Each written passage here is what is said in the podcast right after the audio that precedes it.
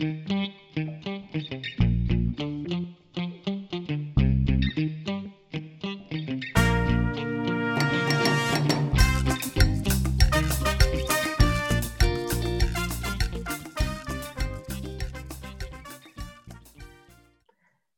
everyone. We are back to our regular programming. Uh, Viviana and I have uh, taken a break from the arts to focus on other artistic and creative endeavors. And we're back. Thank back you guys. to scheduled programming. Thank you guys for sticking with us, uh, our loyal fans. Shout out to Fabi uh, for DM. We're actually really us. doing this for Fabiola. If you're out there, Um, she was like, "Where's where? What happened, guys?" And uh, we don't want to let you down.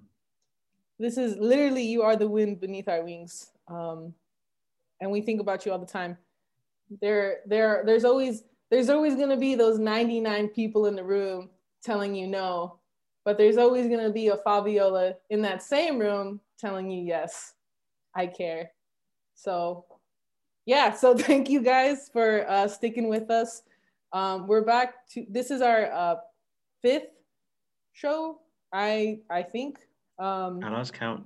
I lost count. Uh, you you can't really count when you're having fun, really. So, um, if you think numbers are real or time's linear, um, but And we can round up to ten just just in case. yeah, we're we're excited to be back on track. Um, and for for this episode, we decided to do it on a uh, very special film. Uh, it's been around for a while. Not sure if you guys have heard of it, or maybe you've heard of references to this iconic movie. But today's episode is focusing on the 1992 film Basic Instinct, which is described as a neo noir erotic thriller. It's a wild ride. If you've never seen it, And I have never seen this movie before, but Viviana has heard about it, talked about it. And I usually don't watch uh thrillers, so I, you know, it's if you're if you're gonna listen to this, take a leap of faith with us. Stick around. Well, there are going to be some negative comments, uh, but that's not what we we want to focus on. To to sum to sum it up, when Ronell and I spoke about the film over text when we saw it, was the film good? No, but it was entertaining by all means. Let's just dissect it a little bit. And before we do, this movie was uh, has some problematic parts to it, so you know, trigger warning if you know there's a lot of sex, um, something that is like called rough sex in it, but what we would consider rape now, like A lot of gore, which was which was which wasn't anticipated.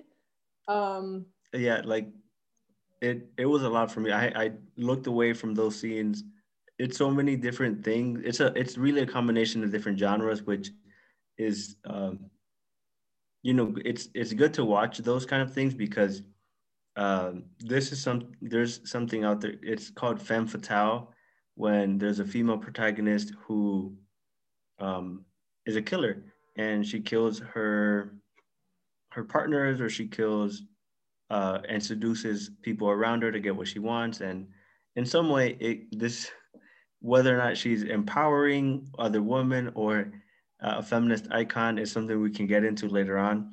Uh, it's not my place to say. you know, I'm really just here as a part of the conversation.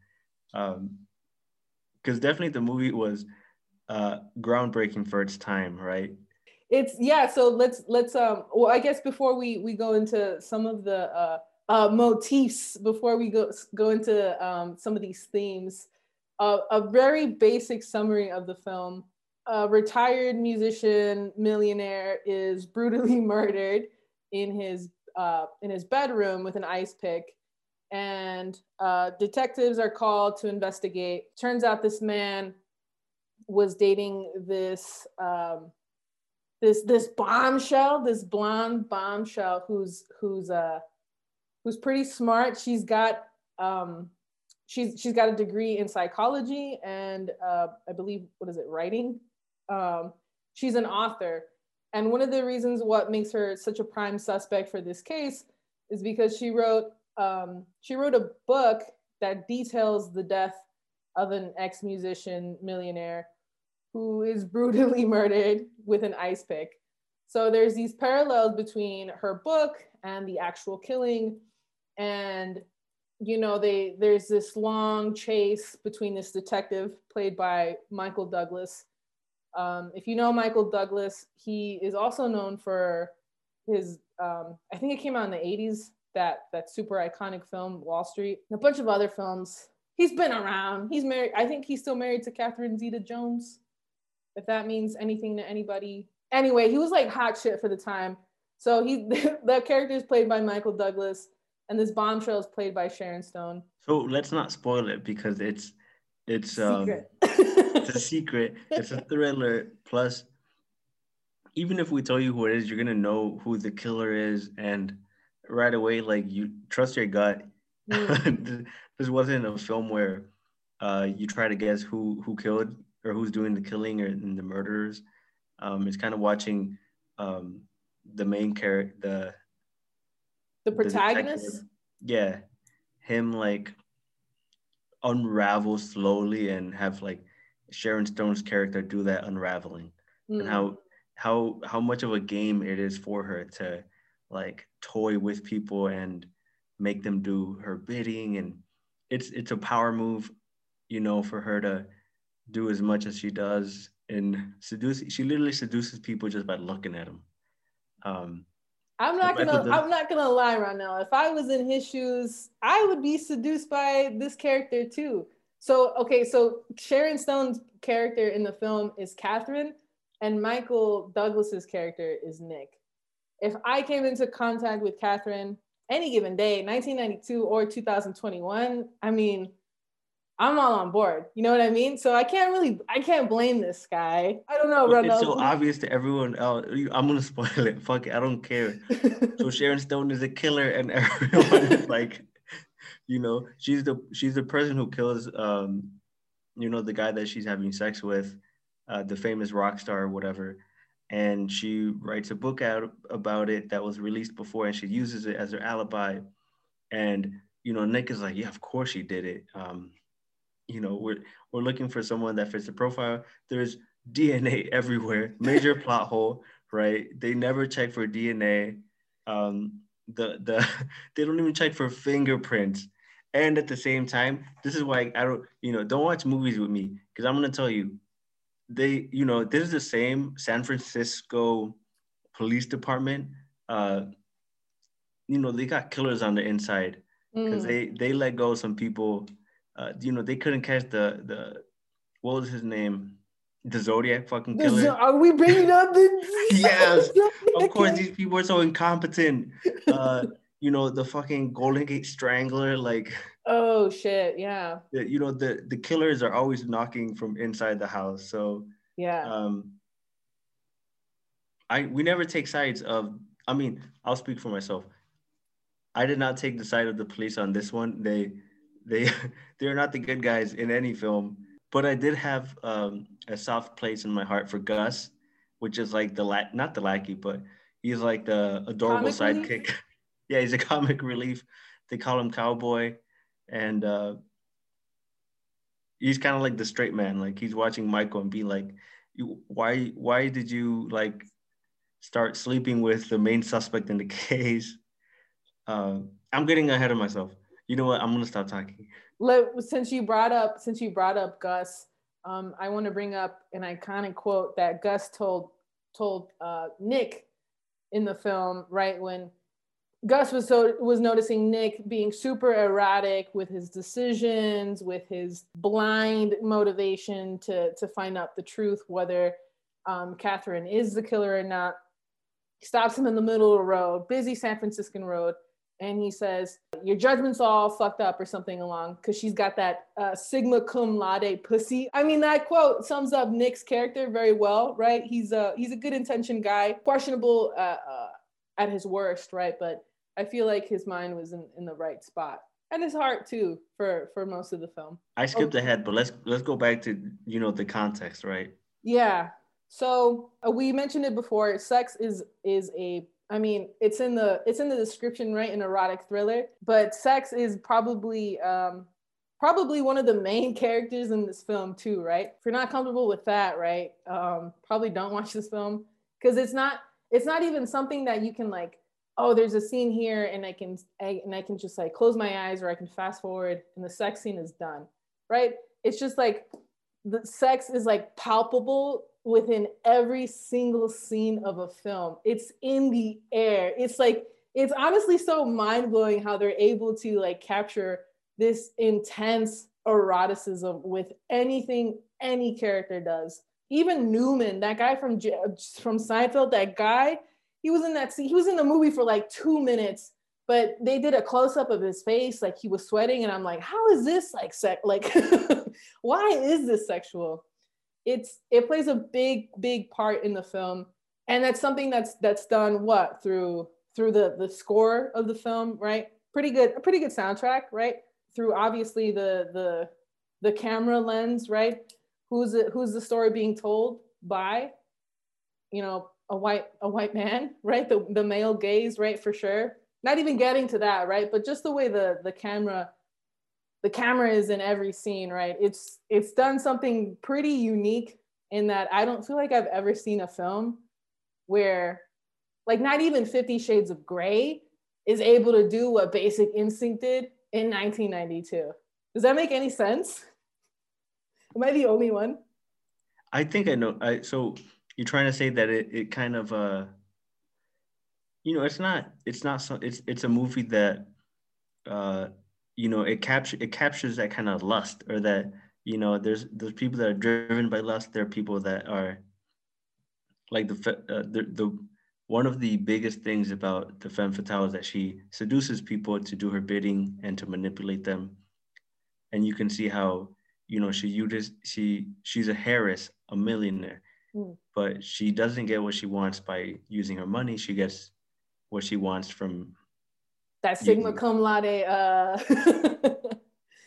I mean, from what I hear, you know, but it's it's so wild because she you know, she has so many lovers in the film and they all do her bidding. Like she had a girlfriend that was driven to to try and kill Nick at some point.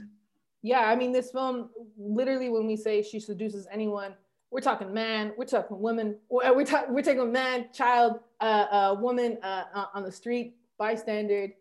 Um, her her energy is just so um, so yeah, there, when when they had her in for questioning, there was like eight guys in there questioning her, mm-hmm. and there's this famous scene where she uh, opens up her legs to cross her legs, and she flashes everyone, um, and she's not wearing any underwear, and you can't not watch that and get a little red, you know.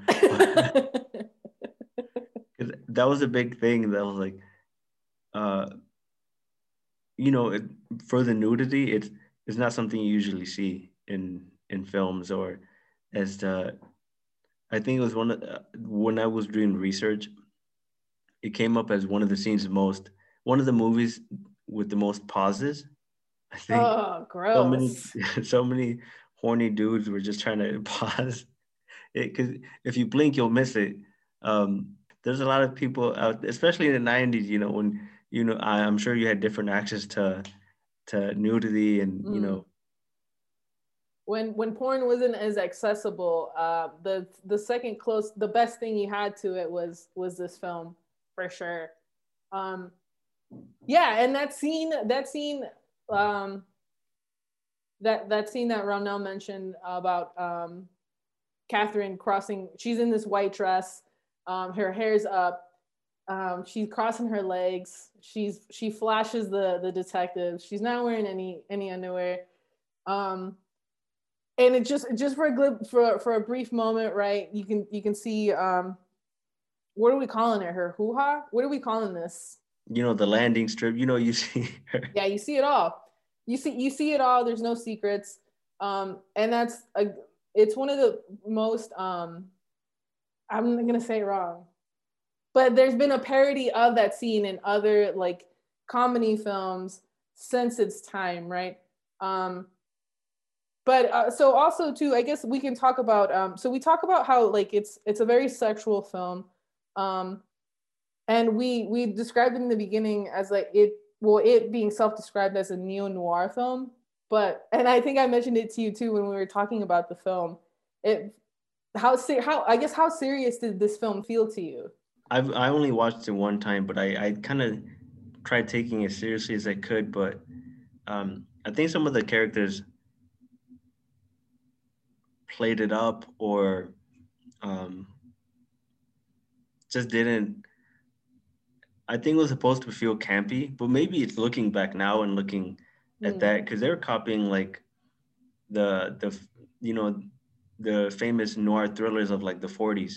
So you if they have that as their um I guess their their source, it's gonna feel kind of uh outdated for its time, right? I feel yeah. like I feel for the 90s, I feel like it was kind of like maybe it was trying to improve on the design by doing something new by by adding such like raw like nudity and and sexuality on film um being inclusive too right she's like a bisexual woman bisexual murderess um it, it i don't think it really i think because it was trying to do something new with that like um, with such an old framework it didn't really fit and it wasn't very complimentary and i think it just overall it, it emphasized how like how out of sync those those two went hand in hand. And that's why i felt it kind of seemed almost surreal like kind of campy. I mean there were some laugh out loud like scenes for sure um, whether it was intended to be like funny or not but like now you can say like that was like that's dumb. I'm gonna laugh at that. These um themes just didn't really go hand in hand for me. And I'm trying to think of a I'm trying to think of a something close to a neo-noir film that's like adult now. And nothing's really coming to mind because it's not something that like I usually seek out. Um, but I'm kind of curious to know now if there's any like modern day film that has done that and and whether or not if they've done it well where I can be like, ooh, yeah, like this is sexy. This is like thrillery. This is like, you know, who did it, right? Yeah, uh, but that's that's that's something I got into. The way that they probably do it now is like these cop action films, where they kind of let go of the the the premise of it, I guess. Because it's like these guys are literally going like, "You killed him, didn't you?" Like, you did it. Yeah, yeah, you hated his guts, didn't you? Yeah, you, you wrote the book to get an alibi, so we wouldn't think that you were the killer, but we know you're the killer. We just can't grab you. And it's she's literally walking into the the police uh, department, um, saying, you know, I'm not going to bring in my attorney. I'm not going to, you know, lie. Like, just very calm, not stressed, not pressed. Mm. Um, modern day Karen, right? Walking in to the Jewel right. Osco, no mask on. I'm not afraid yeah. of nobody. What are you gonna do? Arrest me? one of the, one of the things that sincerely bothered me about just anytime, okay, anytime you have police um, and white women and mostly white police, right? There was only one black police officer in the whole thing, and he was kind of there know, for props. I, yeah, like I think that you know she could go in there and you know basically murder someone, and they don't really, you know, they don't even arrest her. Really, they're like they give her a chance to change into her clothes to be more comfortable when they you know seek her out, and they're kind of like, oh, well, she's uh she's busy, she's a writer, so uh, you know, we're not gonna really move forward on this case because we don't have any proof. Um, and then she's just kind of like baiting Nick to like chase her so that she can get into his mind because he's also his nickname is Shooter. So he had a big drinking and coke problem, and he shot some tourists, and um, I think his wife committed suicide. It, it comes out. Mm-hmm. Um, so he's a troubled man, and he a big conflict of interest. He's having sex with the psychiatrist for the the police department. Her her name is Beth, and then you find out that Beth went to school with uh, Catherine. Catherine, and they they have a past together. So the reason why Nick is the uh, the target is because Catherine found out that you know they they were sleeping together and wanted to get revenge, and then also use Nick as uh, the character for her next novel. So her first novel that she wrote was about this boy whose parents died in an airplane accident, and then you find out her parents died in a boat accident. Um, her second book was about uh, someone who murdered a rock star and got away with it.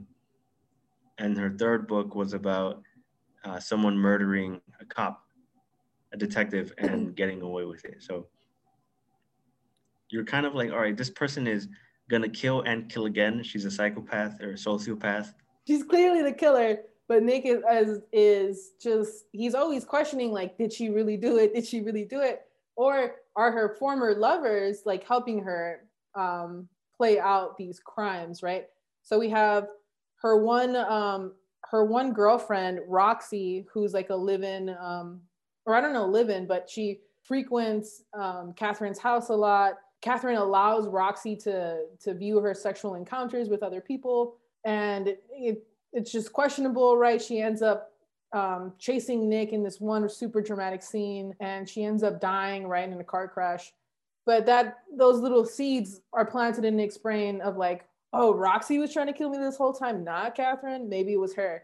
And then when it's found out that Beth and Catherine had a sexual history in college, right? They were quote unquote like experimenting, right? This is my first time. That is all that seed of doubt is also like um, buried in his mind about like, oh, that's you know, that's suspicious. Why didn't she bring anything up before? It's mentioned that Beth changed her name from Lisa to Beth because she had a husband that would just call her Beth. And it was like never addressed in the film. And that like so when like huge plot holes, right? That aside, Nick was just like, "Well, why did you ch- why did you change your name?" She she was like, "Well, you know, I got married, so my last name changed, and my my husband just used to call me Beth, so I changed it."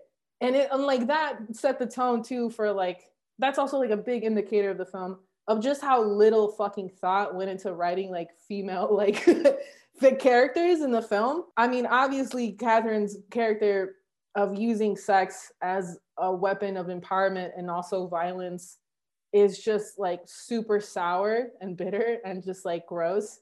And then we have another character, uh, the like second strongest character, uh, female character in the film, um, should have been Beth and was kind of hyped up to be Beth, but she obviously didn't live up to any of those standards. It she just doesn't address. She doesn't confront Nick about his rage we mentioned Rana mentioned earlier that she was a character that was raped by Nick, right? And that just wasn't addressed. They just gave her no agency throughout the film. She was just kind of dragged along. And at the end, you kind of were like there I I could see why some people would have been like, oh, Beth was obsessed with with Catherine this whole time and and she was the one that went through with these like these murders, right? Because she was just obsessed with her and blah blah blah. But I mean, yeah, I mean that's just I, I think that's what they try to do, right? That they try to paint this one female character, this femme fatale character, um, of just being so like intoxicating, right? Um, that you'd lose your mind over. Um, and it just falls, it's it, like, it falls obviously very short of that. And it just gets like kind of funny, like super campy. And it's just like, okay, this girl just has a shake and go wig. Like, like Catherine's hair and that she's just running around with an ice pick. Like, doesn't make sense. And that was probably one of the most disappointing characters for me too. So also, what an ice pick is something. It's like literally when I first read a synopsis, I was like, "Oh, that's smart. The murder weapon is a ice pick, so it melts." So the you don't know what the it's not. It's actually just a pick that you use to break. You did not think an ice pick was made out of ice? Yeah, that's what I thought. It was a okay ice pick. Some one of those things you take off your roof, you know, when it snows, and you could pierce someone with it. But Ronell completely forgot this film was taken in the was shot in San Francisco. so who uses ice? Uh, never mind. It was really. It felt like the there was a lot of car scenes. There was a lot of um, you know detect people doing detective work, but I feel like there. You know, it's it reminds me. So movies in the '90s are just not written to be good. They're written to, to be enjoyed. Mm, you kind of yeah. take it as it is. So we're. I'm not. You know. Uh, we so we love movies. Uh, we're kind of shitting on on this movie, but where I wanted to go back to talk about, you know, why it's it's it, it was so popular, you know, why it, it had this cult following and and how does it contribute to the category of femme fatale and developing uh, protagonists. I really don't know how you could watch this movie and be like, um, when it came out, a lot of people were like, "Who who done it? Who did it? Who was the killer?" Like, there was a lot of people. I googled it. It was like Burn Notice. Who was the real killer? And yeah, so there are a, a, couple of things are obviously outdated in the film. Run, I know I, I joked about. I joke, I joke, right, with Ronell. You thought the ice pick was made out of ice, but yeah, like who uses an ice pick today, right? Nobody, right? I'm not Bruce Wayne living in a mansion, right? Having my butler cut hand cut me ice cubes with with basic instinct being on netflix right being super accessible do you think it it's it's a film that we could see kind of go into um, kind of mainstream pop culture discussions today with any kind of positive reflections of the film? Or do you see it as just a, another talking piece for like yeah just another classic 90s film that just did women so dirty and bogus and offered nothing new. From what I read was that this film made Sharon uh, Sharon Stone's career. I think just the you know amount of nudity in it and um, her willingness to do the nudity. I think it was something that a lot of actresses turned down. Um, not saying that that's something I look for in movies, the opposite, but I think for what the movie was, I think if you like, I think especially older people have some kind of uh, uh, affinity towards watching movies made from when they were growing up, especially like car scenes now. Like you can't watch a car scene on any movies that are coming out now, and it doesn't involve like, you know, this outrageous um, explosion or you know someone's some some motorist gets their gets their head cut off. Like this was a old school uh, chase scene where they're going, you know, up a hill and going, you know, cutting it close so they wouldn't get run over or get ran off the road. So I think that it was it just reminds me of simpler times. But but a lot of the a lot of the attitudes I guess were kind of outdated for for the film because they were like, how could a beautiful woman be this cold-hearted murderer? Mm. You know, mm. that's not possible. So yeah. ¿Qué piensas? Um, it's kind of um, okay, so one one quick note. Yeah, like I like I do shit on it for being like such a like bad film, right? but again, like what we had mentioned, like it's not a good film, but it is entertaining.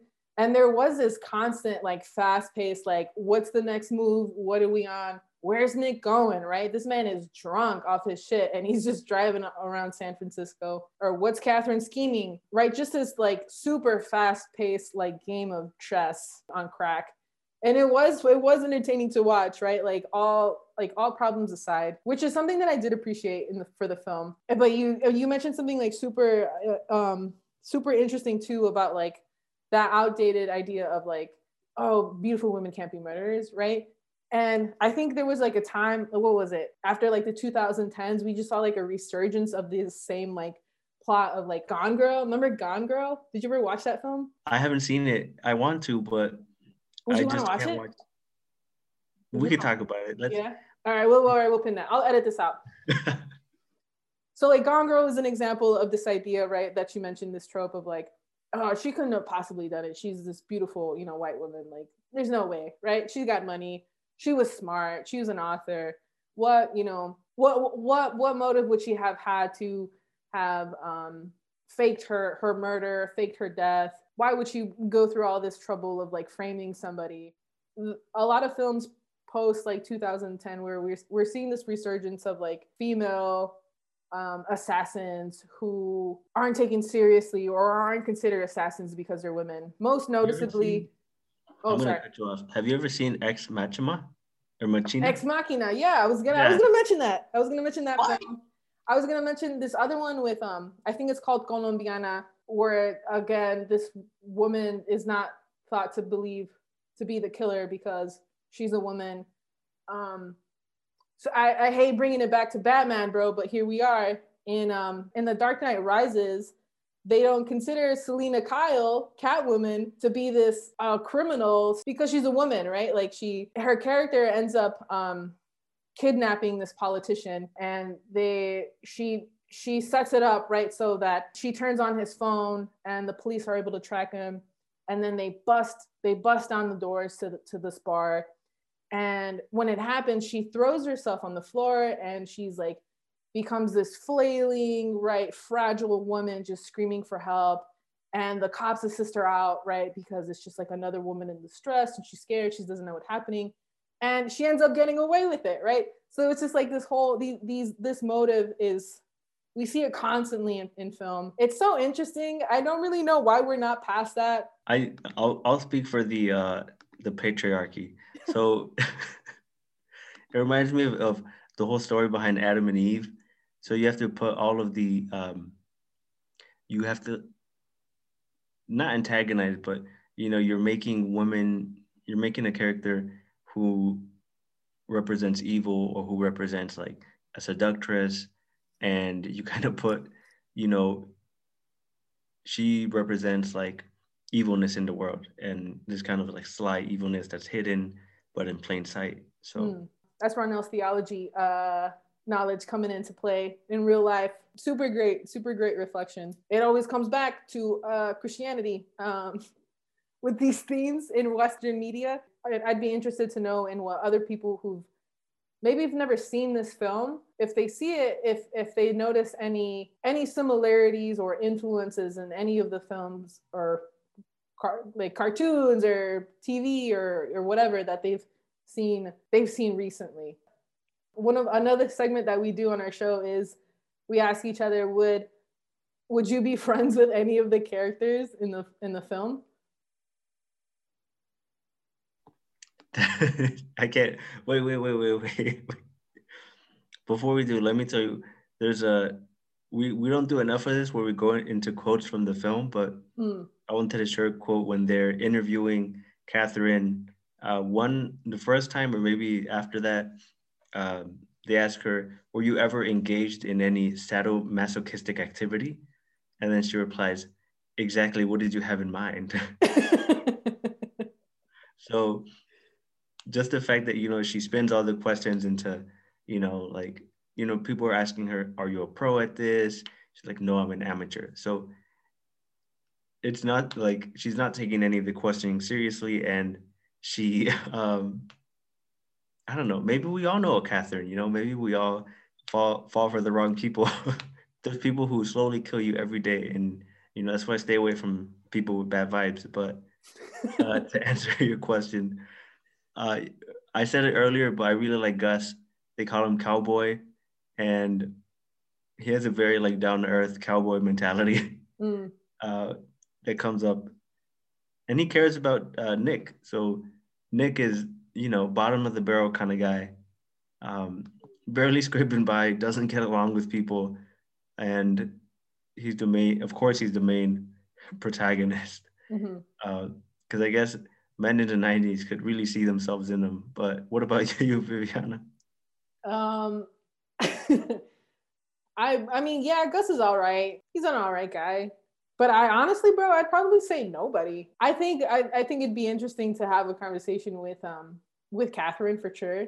This idea too of um have you seen or have you heard of Killing Eve? I have heard of it, award-winning show.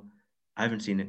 It's about a female assassin, and she has been um, the topic of discussion um, since the show came out, right? Because for its like ingenuity, for its like fresh of breath air for for modern day television. But it's just so shocking. I don't know when the, i think the show came out like 20 2017 i think.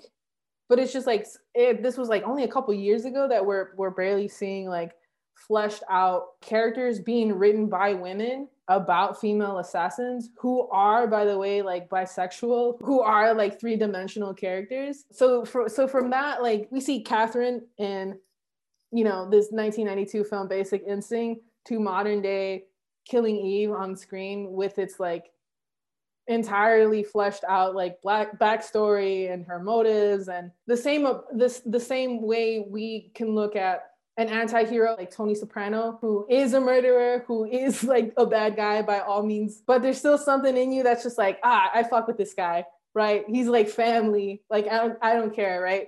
The same way we do with um with any like anti-hero male anti-hero of like what is it Breaking Bad? Just other like you know questionable men in, in, in modern television. I'm i'm talking about television not so much film because there there is with with with tv you are afforded that luxury of like time to tell a story right so that you don't have with film i don't know like maybe in talking to catherine right as like not a character but as like maybe a person who could possibly exist right like having that conversation with her and having a coffee with her, whatever she's into. I don't know. Like, I feel like there was, you know, some meat on the bones with Catherine's character, but it was just, it wasn't there. It wasn't there for me.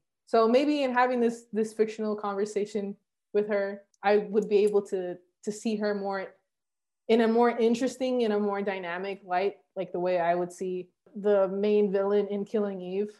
I dig it.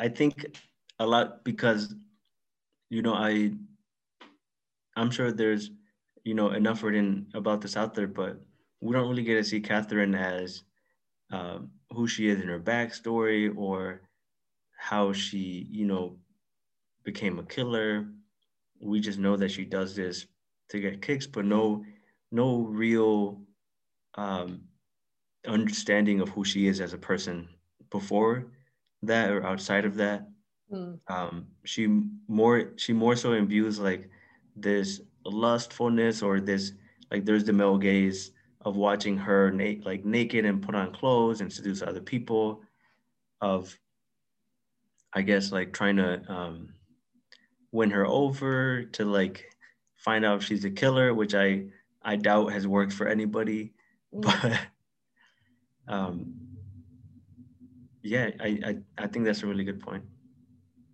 I would, you know, if you want to meet Catherine, uh, I would want to meet Roxy. just being her being so ride or die, it's it's so hard to. I think that's, you know, it for for what the relationship was. We we don't even know who Roxy really was.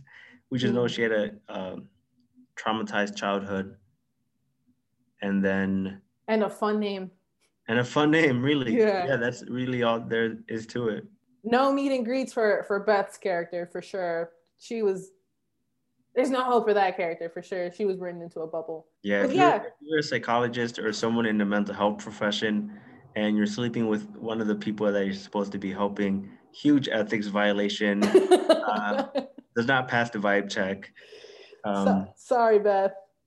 Especially if you have this person's record, and technically, it's it's more than unethical because you are um, being romantically involved with someone that should be on their path to recovery.